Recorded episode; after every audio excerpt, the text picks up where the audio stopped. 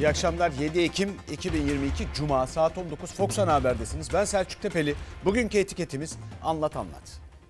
Anlat anlat derken hem anlat anlat yani arkasından belki heyecanlı oluyor gibi ya da anlat anlat bir yere varamıyoruz gibi. Siz bilirsiniz paylaşın biz de vakit buldukça buradan aktaralım. İlk haberimize geçelim. Cumhurbaşkanı Erdoğan Prag'daydı biliyorsunuz. Yeni bir icat var Avrupa Siyasi Topluluğu diye. Keşke vakit olsa onu da ele alsaydık. Macron'un icatlarından biri. Ama başka zaman vakit olunca bakarız ona. Orada Prag'da konuştu, dönüşünde konuştu ya da e, ve alışılmış bir siyasetçi olmadığını söyledi. Bunu niye söyledi? Vakti geldiğinde Suriye'nin başkanıyla görüşme yoluna gidebiliriz demek için. Alışılmış bir siyasetçi değilim. Dolayısıyla bir vakti saati geldiğinde biz Suriye'nin başkanıyla da görüşme yoluna gidebiliriz.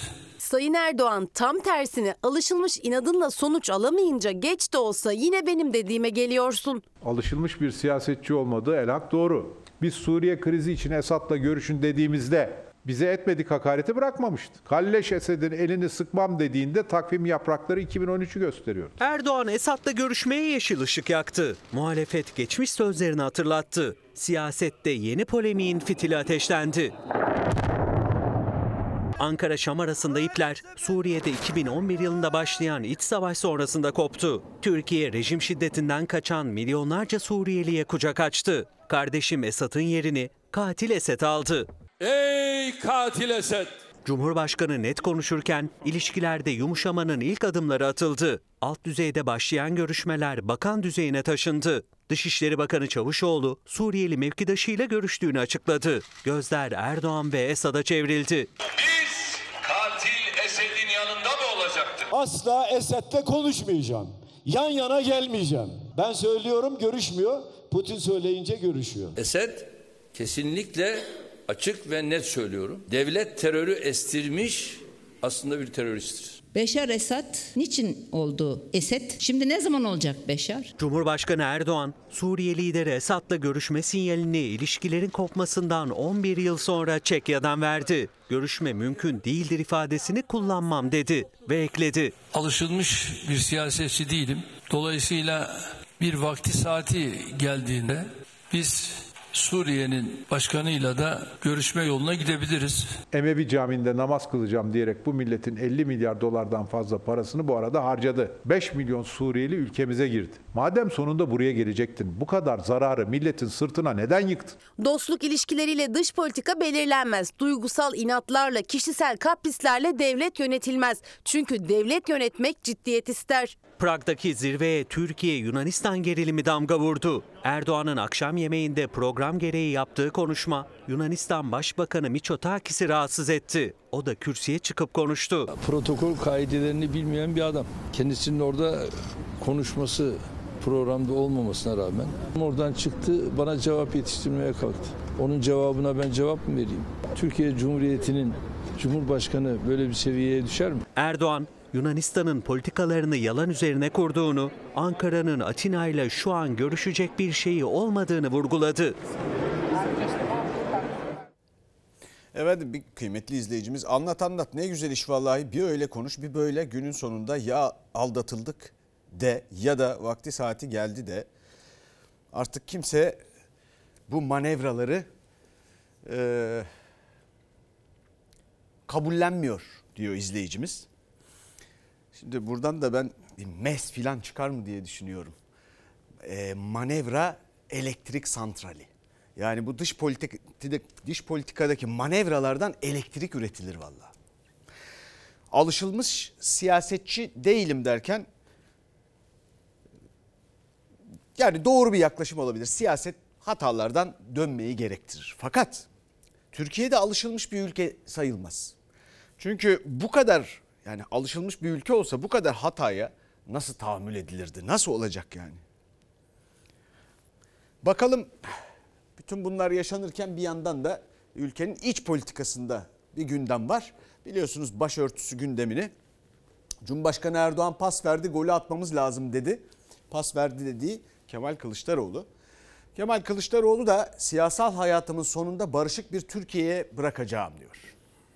Şayet bu zat samimi ise gelin çözümü yasa değil anayasa düzeyinde sağlayalım. Bu pek pas vermekten de anlamaz ama farkında olmadan bize pas verdi. Bizim de golü atmamız lazım. Bilmiyor benim ömrümün santraforlukla geçtiğini. Ben siyasi ikbal düşünecek değilim. Ben siyasal hayatımın sonunda miras olarak ardımda barışık bir Türkiye bırakacağım. Enerjisini dünya ile rekabet için harcayan bir Türkiye bırakacağım. Bu riski almak zorundayım. Başarılı olur muyum bilmiyorum ama deneyeceğim. Cumhurbaşkanının bana gollük pas verdi dediği başörtüsüne kamuda yasal güvence teklifini savundu Kılıçdaroğlu. Siyasi ikbalimi düşünmüyorum, Türkiye'yi barıştırmak için risk alıyorum diyerek iktidar değişiminde anayasal düzenleme sözü vererek. Buradan genç muhafazakar kadınlara sesleniyorum. Bu Eril Erdoğan ve Bahçeli siyasetine ilk seçimde siyasal rehine olmadığınızı göstereceksiniz.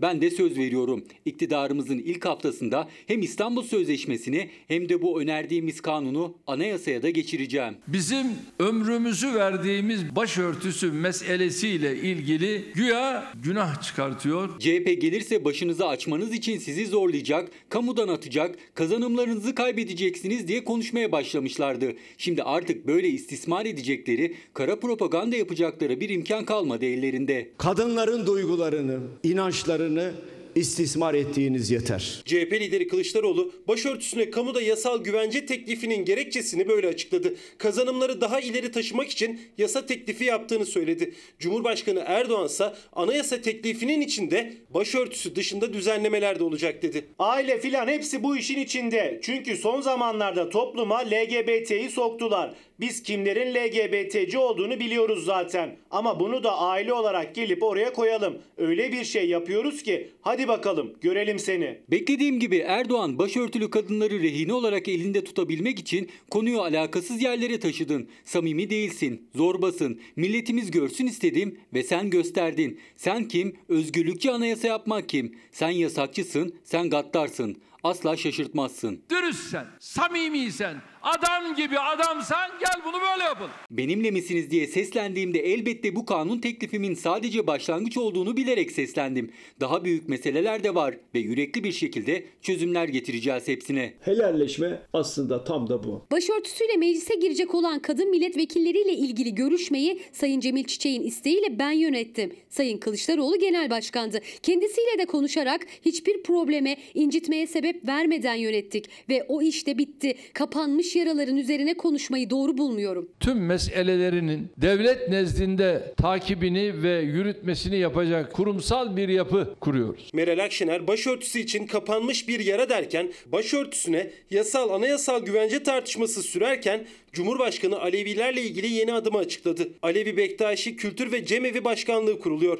Cemevlerinin aydınlatma, içme ve kullanma suyu, yapım, onarım, bakım giderleri devlet bütçesinden karşılanacak. Efendim dar alanda kısa paslaşmalar bunlar. Şimdi gündem başladıktan sonra Kemal Kılıçdaroğlu Cumhuriyet Halk Partisi Genel Başkanı şimdi diyor ki başka noktalara çekmek e, eleştirirken Cumhurbaşkanı Erdoğan'ı başka noktalara çektiğini söyleyerek eleştiriyor, çekmekten bahsediyor. Ya bu konulara girilmemesinin siyasetin bunlara karışmaması gerektiğinin net kanıtıdır bu. Daima başka noktalara gider. Şimdi anayasada herkese özel düzenlemeler mi yapılacak? Özgür bırakacaksınız. Yapacağınız şey bu.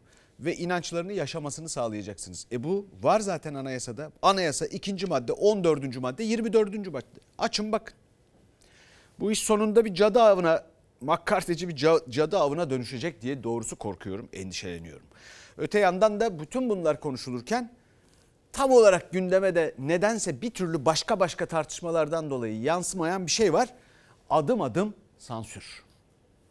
İşte böyle gazete istiyorsunuz. Böyle gazete. Hiçbir şey yazmasın. Karanlık olsun sizin dediklerinizi yazsın ya da hiç yazmasın. Dezenformasyon yasasının çıkışıyla beraber inşallah bunları ciddi manada frenleyeceğiz. Ve gereği neyse onu da inşallah yapacağız. Kanunun gerekçesine yazsaydınız ya, burada korumak istediğimiz kamu düzeni soygun düzeni diye yazsaydınız ya. Muhalefetin basını ve sosyal medyayı susturma, sansür yasası diyerek itiraz ettiği AK Parti ve MHP'nin getirdiği 40 maddelik kanun teklifinin genel kuruldaki görüşmelerinde şu ana kadar 14 madde kabul edildi. Muhalefetin ifade, hak ve özgürlükler yok ediliyor eleştirileri için Cumhurbaşkanı Erdoğan Prag dönüşü uçakta konuştu. Frenleyeceğiz, gereği neyse yapacağız dedi. Halkın açlığı ortada, işsizlik ortada, yolsuzluklar ortada, hazinenin yağmalandığı ortada ama siz bunların yazılmamasını isteyeceksiniz. Güneşi de balçıkla sıvayamazsınız. Basın özgürlüğü endeksinde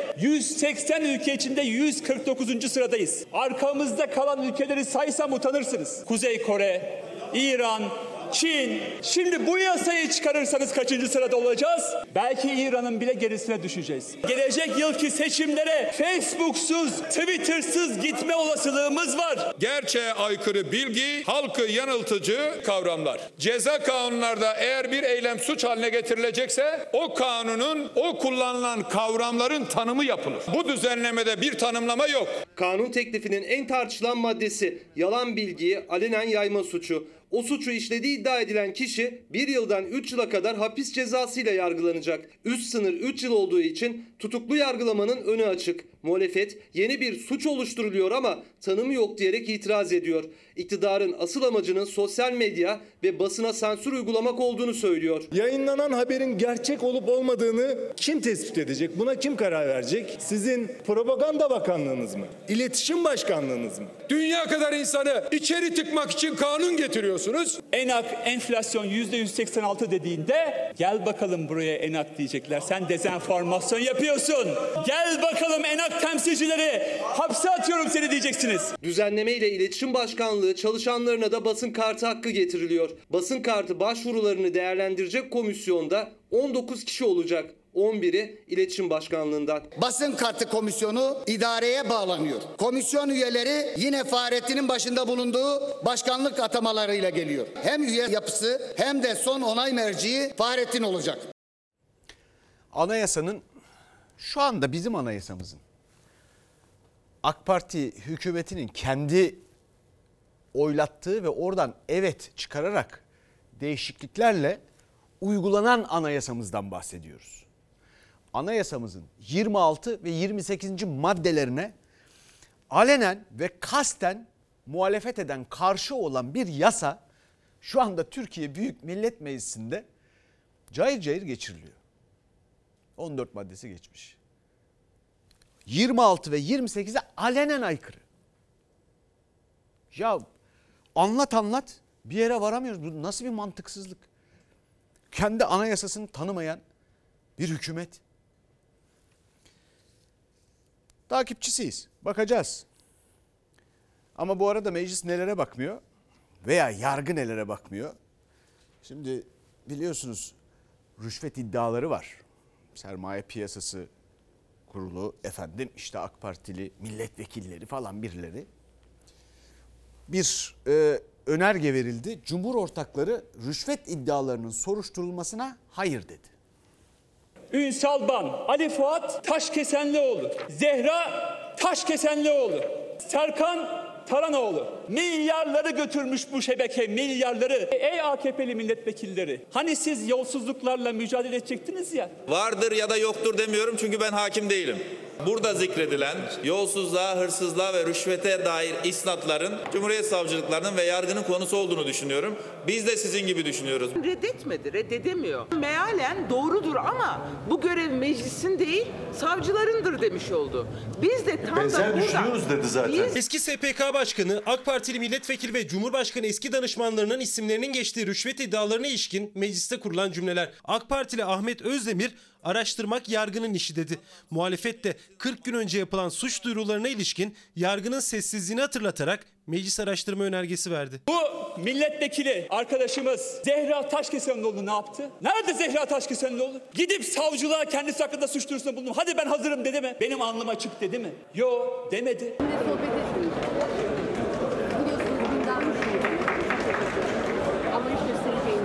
Zehra Taşkesenlioğlu hakkındaki rüşvet iddialarına ilişkin anlayış bekliyorum diyerek konuşmamayı tercih etmişti.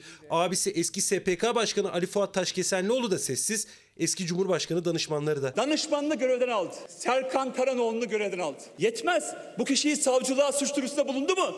Hayır bulunmadı. İktidar gibi düşünmeyen, ağzını açan herkese, saniyede dava açan, soruşturma açan savcılar nerede? Yargı üç maymun oynuyor maalesef. Yanlış yapanlar vardır. Yanlış yapanlar cezasını da her zaman görmüştür. Bunu yapacak kişi yargı. Meclis değil, araştırma önergesi değil. Biz de tam da buradan şunu söylüyoruz. Sözü edilen kişilerden biri maalesef bu parlamentonun üyesi. İddia edilen konuların birçoğuyla ilgili savcıların önünde dosyalar var. Savcılar maalesef bu dönem kendi başlarına iktidardan bağımsız işlem yapamadıkları için hem de bir tanesi Cumhurbaşkanı Başdanışmanı. AK Parti milletvekili meclis araştırmasına hayır demelerinin gerekçesini rüşvet iddiaları yargı konusu diyerek açıkladı. Ama Ankara Cumhuriyet Başsavcılığının önünde ondan fazla suç duyurusu 40 gündür bekliyor. İktidar vekili diyor ki bu yargının işi. Doğru. Fakat yargı işini yapmıyor. Bakmıyor. Anlat anlat. Hiçbir gelişme yok orada. Nasıl olacak peki? Mecliste de araştırılmayacak. Öyle kapanacak gidecek. Ondan sonra başka şeyler tartışacağız biz. Üç gün sonra da zaten kimse hatırlamayacak. Anlat anlat dur. Günlerdir biz de Fox Haber olarak bir şey anlatmaya çalışıyoruz. Evdeki yabancılar. Herkes evinde yabancı var mı yok mu? Nasıl olmuş? Nasıl görünüyor o ikamette diye araştırmaya koyuldu. Efendim siteler kilitlendi filan. Bir açıklama yoktu. İçişleri Bakanı Süleyman Soylu bugün İstanbul'da ilk kez konuştu, açıklamalar yaptı. Aslında açıklamaya çalıştı. Fox'taki adreslerdeki fazla kayıtlı kişi haberlerini dinledikten sonra E-Devlet üzerinden sorgulama yaptırdım.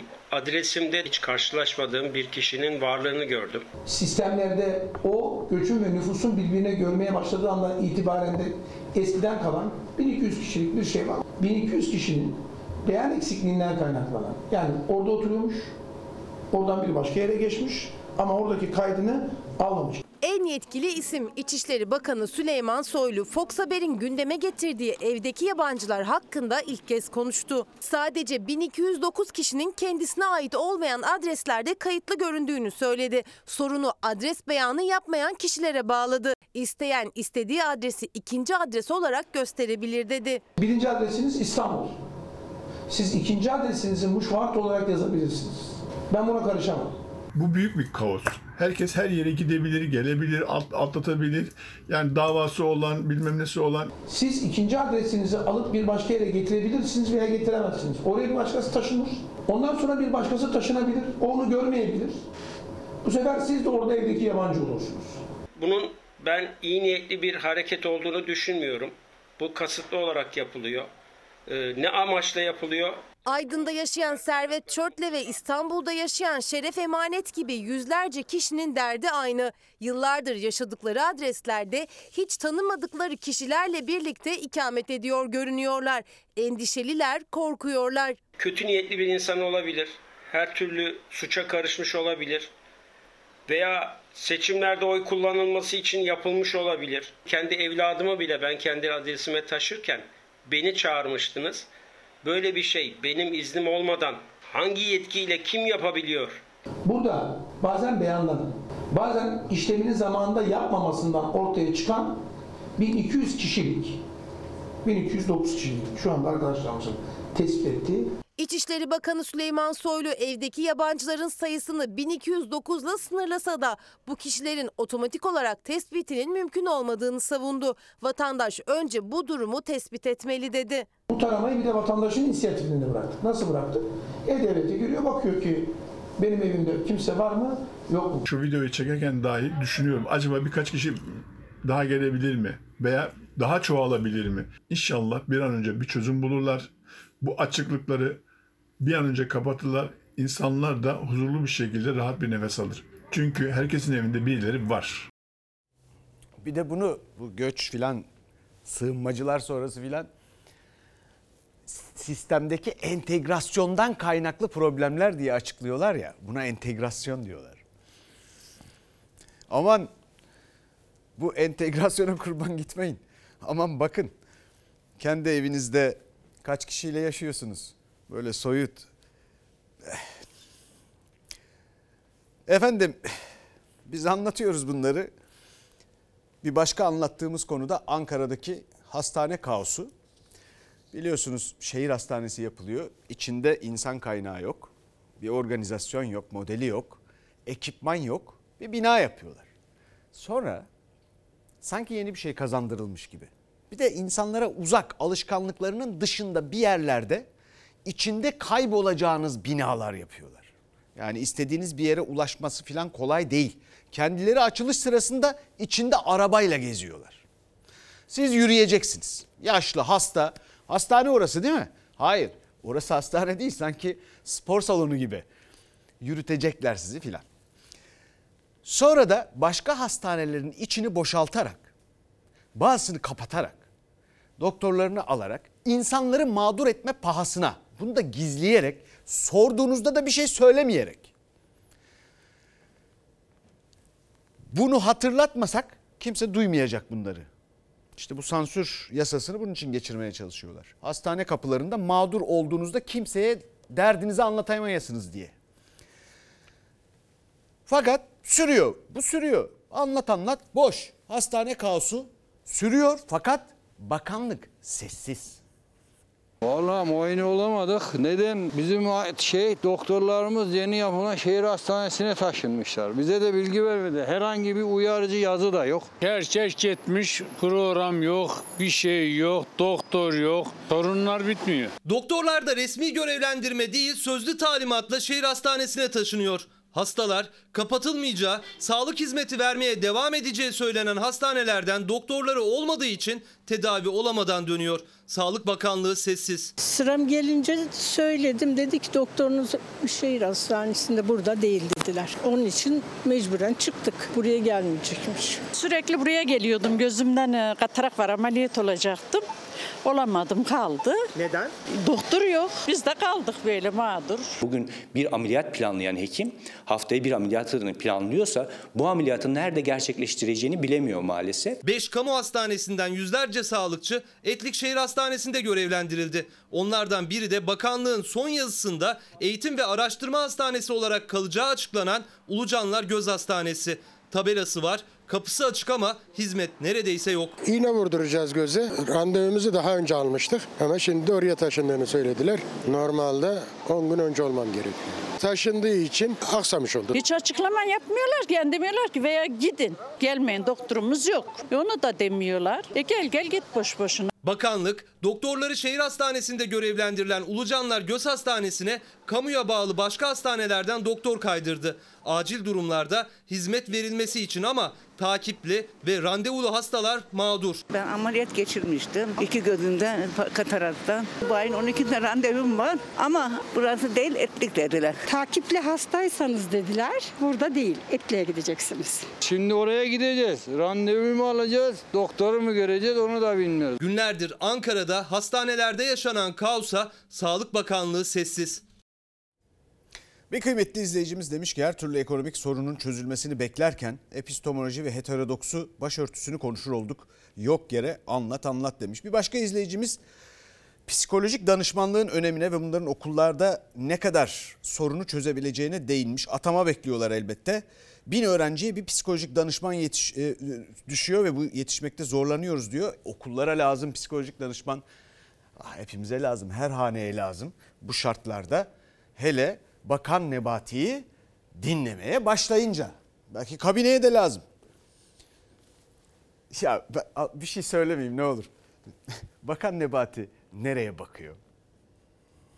Enflasyonun büyük bir sorun olmadığını iddia eden mi var? Bu işler kuru sıkı bir takım sözcüklerle, alışılmış ifadelerle biz çözeriz demekle olmuyor. Asıl soru sorma makamında olan biziz. Siz nasıl düşüreceksiniz? Ne yaparak düşüreceksiniz? Sen iktidarsın. Politikalarınızı açık ve net ortaya koyacaksınız. Sözleriniz anlaşılır olacak. Boş laflar kullanarak heterodoks, nöroekonomi yok epistemolojik kopuş falan diyerek Bu enflasyonla mücadeleyi sağlayamazsınız. Hazine ve Maliye Bakanı Nurettin Nebati'nin yeni açıklamaları ve yeni tepkiler. Bakan enflasyonu nasıl düşüreceğinizi anlatmanız gerekiyor dedi. Muhalefetten tepkiler yükseldi. Valla Nebati Bakan'ın çözemediği kadar bizim geçmişte bu sorunları çözmüşlüğümüz var. Merak ediyorsa kağıdı kalemi alsın gelsin. Neoklasik ekonomi düşüncesinden epistemolojik bir kopuşu temsil eden heterodoks yaklaşım Bir açıklama yapmak ister misiniz? Heterodoks, epistemolojik, hayır neoklasik klasik. falan şeyler vardı. Hayır onları geç de bu nero iktisadıyla ilgili dalga geçmişler. Yeni ekonomi modelini anlatırken kurduğu cümle hatırlatılınca tekrar söyleyememişti Bakan Nebati. Uludağ ekonomi zirvesinde konuştu bu kez. Gündeminde yüksek enflasyon vardı. Bu işler kuru sıkı bir takım sözcüklerle, alışılmış ifadelerle biz çözeriz demekle olmuyor. Madem muhalefet kuru sıkı sallıyor, o zaman anlatır mısın? Aynı konuşmanın içinde keşke buna yer verseydiniz Sayın Nebati. Siz nasıl düşüreceksiniz? Sözleriniz anlaşılır olacak. İki haftadır ekonomistler, siyasetçiler bakanın anlaşılmayan cümlelerini konuşurken bu kez Nebati enflasyonu düşürmenin formülünü anlaşılır olmak diyerek açıkladı. Enflasyonla mücadelede hangi yol ve yöntemlerle ne kadar süre içerisinde nereye varacağınızı ifade etmeniz lazım. Bunu yapabilmenin birinci şartı da Nurettin Nebati'nin ağzını kapatıp adam akıllı işi uzmanlarına bırakıp bir merkez bankacılığı samimi bir para politikası uygulaması gerekiyor. Onun anladığı, bildiği enflasyonla mücadele yöntemi marketin önüne zabıta gönderip ceza yazmaktır. Enflasyonun bu yüksek seviyede kalmasını engelleyecek yumuşak bir geçişle beraber özellikle de Aralık ayındaki baz etkisinin de yardımıyla enflasyon inecektir. Bakan baz etkisiyle Aralık ayından itibaren enflasyonun düşeceğini söylüyor. Muhalefet ise formülü liyakatli kadrolar, Merkez Bankası'nın bağımsızlığı ve sıkı para politikası olarak açıklıyor. Albert Camus diyor ki insan olduğu şey olduğunu reddeden tek canlıdır. Çok ilginç. Şu metni alabilir miyiz arkadaşlar? Enflasyonun büyük sorun olmadığını iddia eden mi var? Hükümet bunu söylemedi mi ya? Enflasyon büyük sorun değil. Biz enflasyon değil bizim önceliğimiz. Dış cari açığı, dış açığı kapatacağız. Demedi mi? İhracatı arttıracaktı. O kendi kendine düşecekti sözde. Ha bu arada da bu büyük sorun büyük sorun değil filan ama enflasyonu değil bu milleti harcıyorsunuz ya. Fakirleşti insanlar. Kaç kat fakirleşti ya. Yaşayamıyorlar yani. Bu işler kuru sıkı sözcüklerle, alışılmış ifadelerle biz çözeriz demekle olmuyor. Bu arada bu konuşmanın hemen devamında bakan diyor ki biz çözeriz ama nasıl çözeceğini söylemiyor gene. Politikasından bahsetmiyor. Kuru sıkı sözcükler mi? Yani kuru sıkı derken Peki sözleriniz anlaşılır olacak. Ya birisi bana gerçekten bunu anlatabilir mi? Ya geçen hafta sanki Nurettin Nebati değildi geçen hafta nöroklasik, epistemolojik filan diye milletin devrelerini yakan Nurettin, Nur, Nurettin Nebati değildi sanki. Diyor ki sözleriniz anlaşılır olacak. Şimdi burada anladığım kadar kime anlatıyor? Anladığım kadarıyla muhalefet de üstüne alınmış. Anladığım kadarıyla kendi kendine anlatmaya çalışıyor artık. Ya kapalı devre kendi kendine anlatan bir bakanımız var. Bir hafta böyle söylüyor bir hafta kendine cevap veriyor filan. Ve yani ilginç bir durum bu. Durum epistemolojiyle ilgili olmaktan çok patolojiyle ilgili gibi geliyor artık bana. Sonra diyor ki enflasyonla mücadelede hangi yol ve yöntemle ne kadar sürede nereye varacağınızı ifade etmeniz lazım. Onu da zannediyorum bana söylüyor. Bunu bunu gerçekten burada paylaşacağım. Bana bir 5 dakika verirlerse önümüzdeki günlerde bütün ekonomik ekonomiyle ilgili bütün programımı açıklamayı düşünüyorum. Efendim teşekkür ederiz. Bu Andre Asima'nın çok ilginç bir kitabı var. Kitap bu. Türkçesi olduğunu zannetmiyorum ama kitabın içinde iyi tarif ediliyor. Ee, the, irreal, the irrealist mood deniyor. Gerçek dışı hal, ruh hali. Çok ilginç. Kendine yabancılaşma böyle bir şey olsa da gerek. Peki motorine geçelim şimdi. Bu arada da ekonomide neler oluyor? 3 günde 3 zam, bir yılda yüzde 270 zam akaryakıta. Akaryakıta zam geldi ama biz perişan olduk. Vallahi gerçekten perişan olduk. Buna artık bir çare bulunması lazım. 3 gün önce mesela git gel 90 liraya akıyordu. Şimdi git gel 150 lira. Bir de ben akşama kadar 6-7 seri satıyorum. Yani günde 250 milyon fark ediyor. Yani harbiden var ya inşallah devletimiz yakıtı düşürür de nefes alırız. Bütün toplu taşıma yapan esnaf herkesi perişan etti. 3 günde 3 zam geldi motorine. Litre fiyatı da bu 3 günde 4 lira artarak 27 lirayı aştı. Bir yıldaki zam oranı son zamlarla %270'e ulaştı. Motorin zammı herkesi derinden etkiliyor ama en çok da akaryakıtla iş yapanları zor durumda bıraktı. Esnaf, nakliye sektörü, çiftçiler, tüketiciler ilk halkadan son halkaya herkes çok dertli. Son zamlarla bu depo 9500 liraya doluyor. 10 bin lira diyelim. 3 gün önce 4 liradan hesap edersek makine elimizde. Niye elimizde biliyor musunuz? Bu rakamlar devamlı değiştiği için elimizde. Bunu yapmak zorunda kalıyoruz. 8200 liraya doluyordu. Yani 1200 lira 1300 lira fark var 3 gün için. Yansıtamıyoruz imkanı yok. Cebimizden gidiyor. Nakliyeciler yol kenarında boş dönmemek için iş bekliyor. Çünkü daha dönmeden zamma yakalandılar, zarardalar. Sadece onlar da değil. Üreticiler de geçen yıl 7 lira 30 kuruşa aldıkları motorinin litresini artık 27 lira 15 kuruşa alıyor. Bir yılda 40'tan fazla fiyat değişimi yaşandı motorinde. Bu nedenle kimse bütçe planlamasını da yapamıyor. Ardarda zamlarda 3. gün. Bir gün önce yine bu tabelanın önündeydik. Motorin 26 liraya yaklaştı demiştik. Aradan sadece 24 saat geçti. Motorin 27 lirayı geçti. Sarsıyor ama bu koymadığımız demir yığını başka türlü gitmiyor. Bunu da çok iyi biliyorlar. Onun için bunun hayat suyu, can suyu benzin. Onun için kaç para derlerse. Ben mazot alacağım 100 liralık alacağım. Fazla 100 alamayacağım. liralık. Evet. Ne kadar gidebileceksiniz 100 liralıkla? 100 lirayla herhalde bir 80 kilometre falan yapacak araç. Yetecek mi? İnşallah yeter. Mecburuz. İşte çalışıyoruz sonuçta. Buraya çekmek zorunda kalıyoruz. Mahalle geziyorduk genelde. Seyyar satıcı Soner Bey aracıyla mahalle mahalle gezip ceviz satıyordu. Ancak akaryakıta gelen zamlar yüzünden aracını yol kenarına çekti. Şimdi sabit bir noktada müşteri bekliyor. Yaklaşık bir haftadır bu şekilde sabit duruyoruz. Yakıta zam geldiği için ister istemez böyle kalmak zorunda kalıyoruz yani. Minibüsçü esnafı da çok dertli. Zor şartlar altında kalıyoruz artık. Artık mazotu düşünerek yatıyoruz. Bu gidişte de iyi bir gidişat değil. Çocuk oyuncağı aldı artık. 5.25'in dibinde. Yarın öbürsü gün zam yaptığı zaman yolcu nasıl para verecek? Durma noktasına yavaş yavaş götürüyorlar. Toplu taşıma ile ilgili bari bir bu araçlarımıza bir yakıtta bir indirim yapsalar bize çok memnun oluruz. Yani perişanız. Etkiliyor ya rezillikten başka bir şey değil. Çiftçi tam da Ekim zamanı karşılaştığı zamlar karşısında zor durumda. Karslı çiftçiler artan mazot fiyatları karşısında tarlada işlerini atlarla görüyor. Herkes mecbur atlara döndü. Patatese, mısıra her yere atlarla gidiyoruz. Traktör kullanamıyoruz. Mazot çok pahalı olduğu için. Eskiden ucuzdu. Traktöre binip gidiyor. Şimdi hükümet tabii binicilik önemli bir spor diye anlatmaya başlar. Yani spor yapılsın diye. Bu milleti bakın enflasyonun büyük sorun olmadığını iddia eden mi var diyor ya Nurettin Nebati Bakan. Peki bu milleti niye yalnız bırakıyorsunuz? Bakın bütün bu bütün bu zamlarla insanları niye yalnız bırakıyorsunuz? Bütün dertlerini, tasalarını, zor zamanlarını yalnız atlatanlar bunu atlattıktan sonra kimsenin eksikliğini hissetmez, hatırlamazlar. Bunu iktidara söylemekte fayda var. Ben söylemiyorum onu da Bukowski söylüyor bu arada.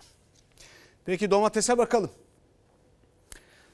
Bundan daha açık ifade edilemezdi salça ateş pahası. 80 liraydı iki gün önce baktım. Olması gereken fiyat değil tabii ki. Düşünerek alıyoruz. Salçasız yemek olmaz. Ben bol seviyorum ama koyamıyoruz. Domates artık sofralara gelmiyor neredeyse. Yemeklere salça az az konuyor çünkü çok pahalı. Salçalık domatesin bile kilosu 17,5 lira. Tek kullanımlık salça 20 lira. Domates fiyatları e, pahalı alınmıyor artık. Bırakın hani ya salça tür şeyi yapmayı hani yemeklik bile alınması Ya şu dönemde biraz zor. Üreticiler artan maliyetler nedeniyle domatesin fiyatı 50 lirayı bulacak demişti Ağustos ayında. Kışı işaret etmişlerdi. Ama daha Ekim ayının başında sofralık domatesin kilosu 50 liraya çıktı tezgahlarda. Domates üreticileri ve uzmanlar uyarmıştı. Maliyet artışları böyle devam ederse domatesin fiyatı 50 liraya dayanır diye. Domatesin fiyatı 50 liraya dayandı. Pembe ve sofralık domates kahvaltıda akşam yemeklerinde tüketilen domatesin fiyatı market raflarında 49 lira 90 kuruş. Biraz daha ezilen yemeklerde ve salçalarda kullanılan domateslerin fiyatı ise 17,5 lira. Bir şişe kavanoz salça ev yapımı 80 lira. Kırmızı biberin kilosu 20-25 lira olmuş. Domates e, 10-15-20 bir emekli olarak bize çok geliyor. Bir kavanoz dediniz şöyle ne kadar gider? Bir ay idare etmeye çalışırız. Dar gelirli fiyatları ezbere biliyor artık ama alamıyor. Bir haftada bitecek salçayı bir ay idare etmeye çalışıyor. Domatesin fiyatı pahalı olunca elbette salçanın da fiyatı pahalı oluyor. En çok tercih edilen şöyle 500 gramlık salçanın fiyatı 50 lira. Üstelik bu her gün yemek yapılan bir evde kullanıldığında bir hafta bile dayanması zor. Tüketici artık salça alamıyoruz diyor. İşte onlar için böyle tek kullanımlık salçalar var. Sadece bir yemeğe kullanılacak bu salça bile 20 lira. Normalde bir ürün büyüyünce fiyatı ucuzlar, ekonomik boylar olur böyle. Ama 1,5 kiloluk bu ekonomik boy salçanın fiyatı 150 lira. Artık marketin önünde bile geçmeye korkuyoruz. Arkasından geçiyoruz. Dört tane çocuğum var. Artık kahvaltıda domates biraz zor oldu. Artık zenginlerin işi bizim değil. Dört çocuk annesi Sevim Demir de domates almayalı zaten uzun zaman olmuştu. Artık yemekleri de salçasız yapıyor. O da her anne gibi çocukları dengeli sağlıklı beslensin istiyor ama zamlara yetişemediği için çocuklarını da eksik beslenmeye alıştırmaya çalışıyor. Salça 37 lirada sence alınabiliyor mu? Salça malça gerek yok. Biz yemesek de olur. Çocuklar yemesi oluyor. Olsun artık alışacaklar ne yapacağız? Artık öyle böyle idare edeceğiz. Yapacak bir şey yok. Şimdi o kadar çok izleyicimiz benimle he he de geç videosunu paylaşıyor ki onu da biz burada verelim istedik. Sosyal medyadan. İster istemez tepki alıyoruz. yok şeyde. Bir şey de. Ve kışın e, birkaç defa biz bu e, Evet, de geç yaşadık. Kayseri Büyükşehir Belediye Başkanı Memduh Büyükkılıç hemen yanında da böyle ayaklarını uzatmış e, dinleyen AK Parti Genel Başkan Yardımcısı Mehmet Özhaseki var. Ne diyor? Ha ha de geç. Büyükşehir Belediye Başkanı. Bir şey deme diyor o da. İşte millete tavır, davranış bu. Orada da kendi şikayetini, bir sorunu dile getiren bir insan var. Ha biz he he deyip geçemiyoruz. Ne yapalım anlatmaya uğraşıyoruz. Onlar rahat işte bu irrealis mood bu işte. Gerçek olmayan ruh hali. Efendim emeklilikte staja takılanlar. Stajda sağlık sigortası yapılıyor ama emeklilik sigortası yapılmıyor. Bunun sonuçları ne olur? Bu EYT kapsamında da bunu değerlendirmek gerekir çünkü. Bu şeyler sayılacak mı? Staj ve çıraklık e, sigortası olanlar var. Onların da çok sorusu. Yok onlar farklı. Onlar farklı. EYT'den sayılır. O- Onlar EYT kapsamında değil. Biz stajyer ve çırakları da EYT'lilerle beraber değerlendiriyoruz diye bir açıklama yaptı. Daha sonra kendilerine stajyerlerin durumu sorulduğu zaman o konu ayrı, EYT konusu ayrı. Çünkü o kişilerin sadece sağlık primleri yatırıldı. Yani o kişiler EYT'li olamaz gibi bir açıklama yaptı. Çalışma Bakanı Vedat Bilgin önce staj ve çırak mağdurları EYT kapsamında değerlendirilecek dedi. Kısa süre sonra yaptığı açıklamada kapıyı tamamen kapattı. EYT'li staj ve çırak mağdurları kapsam dışında kalmak istemiyoruz dedi. Herkesin içinde olacak bir paket olması lazım. Ben 16 yaşında staja başladığımda bana bu sigorta numarasını verdiler ve artık senin sigortan başladı dediler. Daha sonrasında staj başlangıcının sigorta başlangıcı olmadığını söylediler. Stajyerlerin ve çırakların ilk işe başlama tarihleri emeklilikte işe başlama tarihi olarak kabul edilmiyor. Çünkü %1 iş kazası meslek hastalığı primi yatırılır. Bizim 5510 sayılı yasamız diyor ki bir kişi bir iş yerinde gerçekten fiilen çalıştıysa bu kişi zaten sigortalıdır. Eylül 1999'da değişen yasayla emeklilikte yaşa takılanlarla birlikte bu tarihten önce stajyer ve çırak olarak işe başlayanlar da mağdur oldu. Sigorta başlangıç tarihlerinin emeklilikte geçerli sayılmasını isteyen mağdurlar borçlanarak emekli olmak isterken Bakan Vedat Bilgin'in açıklamaları kafalarını karıştırdı. Yıllarca staj yaptık.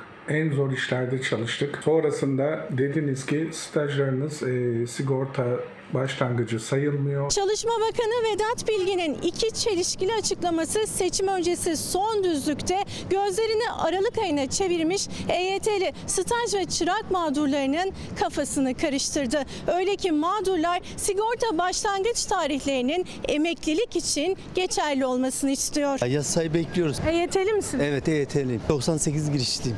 Onlarla ilgili olumsuz bir açıklama yaptı. Başlangıcını saydırmak istiyor yani. Mağdur olmak istemiyorlar. 1 milyon stajyer ve kursiyer varsa bunların 300-400 bini mağdur. Bedavadan bize bir hak verin de demiyorlar. Bize bir borçlanma hakkı verin diyorlar. Bu kişilerin haklı talepleri değerlendirilmeli. Ee, şu anda Çalışma Bakanı kusura bakmayın size bu hakkı veremem durumunda. Staj mağdurlarıyla ilgili de işlerine geldiği gibi davranıyorlar. Staj yıllarımıza güvenerek bir yere kadar emek emeklilik hayalleri kurarken bütün hayallerimiz yıkıldı. Efendim bakanın iki sözünü dinleyelim mi? Stajda sağlık sigortası yapılıyor ama e, emeklilik sigortası yapılmıyor. Bu konunun yeniden ele alınması e, gerekiyor. E, ben bu konuda bir çalışma yaptırıyorum. EYT çalışmamız tamamlandığı zaman bu sorun da aydınlanmış olur. Onun cevabını orada vermiş olacağız. Staj ve çıraklık e, sigortası olanlar var. Onların da çok sorun. Yok onlar farklı. Onlar farklı. EYT'den sayılır. o- Onlar EYT kapsamında değil. Sigorta girişi olanlarda bir sorun yok. Efendim iki bakan arasında ikisi de aynı bakan da iki bakan arasında iki hafta süre var. Şimdi de gidelim. Bizim insanlarımız daha önceden dışarıdan gelenleri çalıştırırlardı. Benim hikayeme gidiyoruz şimdi Nazlı yere basmazla. Onlar mevsimlik işçi gibi gelir giderdi Gürcistan'dan falan. Bizim çiftçimiz diyor ki şimdi öyle bir duruma geldik ki bizim paramız, bizim gelirimiz o kadar düştü ki verdiğimiz parayı beğenmiyorlar. Yakında biz Gürcistan'a çalışmaya gideceğiz. Ne kadar veriyordunuz? 400, 500. Bu sene günlük 500. 500. Evet. Al. Günde 500 lirayı beğenmediler. Beğenmediler. Günde 500 yani. Biz oraya işçi olarak gireriz herhalde yakında. Çünkü hani adam bir 100 lira bozdu mu 700-800 milyon para yapıyor. Yemyeşil çay bahçesinin sahibi bile geçim derdinden bahsederken o çayları toplayan Gürcü işçiler artık Karadeniz'e gelmez oldu. Çünkü aldıkları ücreti az buluyorlar. Türk lirası Gürcistan larisi karşısında değer kaybetti. Gürcü işçilerimiz de artık çayı kabul etmiyor. Sevmediler. Parayı sevmediler. İşçiler gelmiyor artık. Gürcüler artık yok.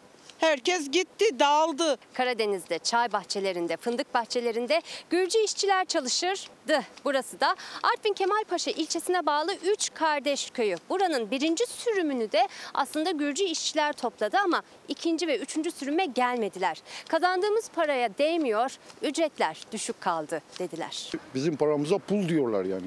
Arkadaş rica etti, işçi bulamadık dedi, Gürcü'de kaçtı. Şey falan kişi kaçtı dedi de, bir çayım dalımda kaldı dedi. Hiç kimsenin çay dedim, dalında kalmaz dedim. Biz onu sizi kurtaracağız dedik. Bugün gördüğünüz gibi şöyle, gördüğünüz gibi temizledim. Günde 500 lira 75 lari yapıyor onların hesabına göre ki onlar da artık kat kat fazlasını eskiden çay toplamaya geldikleri ilçelerde harcıyor. Çalışmaya gelirlerdi, çay toplamaya gelirlerdi, öyle gelirlerdi. Ama şimdi e, affedersin yani hem gezi mahiyetinde hem alışveriş mahiyetinde hem turistik mahiyetinde. Böyle geliyorlar. Bizim insanlar da şaşkın. Bak beşten beri geldik burada çay topluyoruz. Bundan ne olur? Topladık topladık. Mesela 500 milyon alacağız biz iki kişi. Bunu gideceğiz şey alacağız. Kumanya neyini alacağız? Hiçbir şey alamıyoruz. Geçimde zorlananlardan biri de Artvinli Çaykur işçileri. Çay mevsimi fabrikadalar. Sezon bitince boşta kalıyorlar, kadro istiyorlar. Biz burada mevsimlik işçiyiz. Yani 6 ay çalışıyoruz. 6 aydan sonra boşuz yani. Yani 6 ay çalışıyoruz, 6 ay yatıyoruz. Bir iyileştirme yapsınlar yani bize de. Kışın borçlanıyoruz. Yazın da çalıştığımızda borçlarımızı kapatmaya, kredi kartlarımızı kapatmaya çalışıyoruz. İşte ekonomi politikasının uygulananın neticesi. Şimdi bu akşam biliyorsunuz orta sayfa gecesi. Bunu belki de medyada, Türk medyasında ilk kez e, analiz edeceğiz. Özel kulis bilgileriyle masaya yatıracağız. CHP lideri Kılıçdaroğlu'nun başörtüsünün kamuda serbestliğini kanuni güvence altına alalım teklifi siyasetin en sıcak gündem maddesi. Cumhurbaşkanı Erdoğan reste restle karşılık verdi. Ya dünya nereye gidiyor? Gençler nasıl bir gelecek tahayyül ediyor? Bunları göremiyorlar mı acaba? Sayın Cumhurbaşkanı bu Alevilerin cemevlerine cümbüş evi falan diye de hitap etmişti. Ama şimdi seçim gelince bir baktık onlarla helalleşme peşinde. Erdoğan Alevi temsilcileriyle bir araya geldi. Cemevleri açılış programına katıldı. Alevi Bektaşi Kültür ve Cemevi Başkanlığı kuracağız dedi. Alevi açılımıyla hükümet neyi amaçlıyor? Orta sayfada. İktidardan düşmemek için her şeyin yapılabileceği, her yolun denenebileceği biz zaten biliriz. Mecliste görüşmeleri süren sansür yasasının ilk 14 maddesi kabul edildi. Basın meslek örgütlerinin ve muhalefetin tepkilerine rağmen iktidar yasada geri adım atmıyor. Orta sayfa sansür yasasının perde arkasını aralıyor. İşte biz helikopterden aşağı bakıp ekonominin iyi olduğunu oradan anlıyoruz. Millet sokakta bütün gerçeklerle yüz yüze kalıyor. Fox Haber'in ortaya çıkardığı evdeki yabancı skandalı devam ediyor. Sessiz kalmakla eleştirilen İçişleri Bakanı Süleyman Soylu sorunu sisteme ve adresini beyan etmeyenlere bağladı. Seçim öncesi yaşananlar rastlantı mı? Evdeki yabancı skandalı da orta sayfada. Senin aldığın kulisler, bilgiler seçimden önce böyle bir hamle yapar mı? Hepsi ve daha fazlası her cuma olduğu gibi bu gecede iyilik dizisinden sonra orta sayfada. Bir kıymetli izleyicimiz demiş ki anlat anlat heyecanlı oluyor diyemiyoruz. Heyecanımız da kalmadı. Aldılar heyecanımızı da diye. Öyle güzel tarif etmiş ki. Kederle anlatmaya çalışıyoruz. Efendim kandiliniz mübarek olsun diyelim ve bir araya gidelim. Sonra bir dakika bölümünde yine buradayız. Bu akşam etiketimiz anlat anlattı. Anlat anlat. Siyasiler, hükümet aynı hataları nasıl tekrar ediyor? Anlamıyoruz değil mi? Orada Oscar Wilde aklıma geldi. Öyle güzel ifade ediyor ki insanoğlunun pişman olmadığı tek şey hatalarıdır. İktidar mensupları hatalarını tekrar ederek genç kalıyorlar. Ben söyleyeyim size. Efendim bizden sonra yeni bölümüyle iyilik dizisi var. O bu akşam orta sayfa akşamı biliyorsunuz. Gülbin Tosun'a hafta sonu başarılar. Gelecek hafta görüşmek üzere. İyi akşamlar.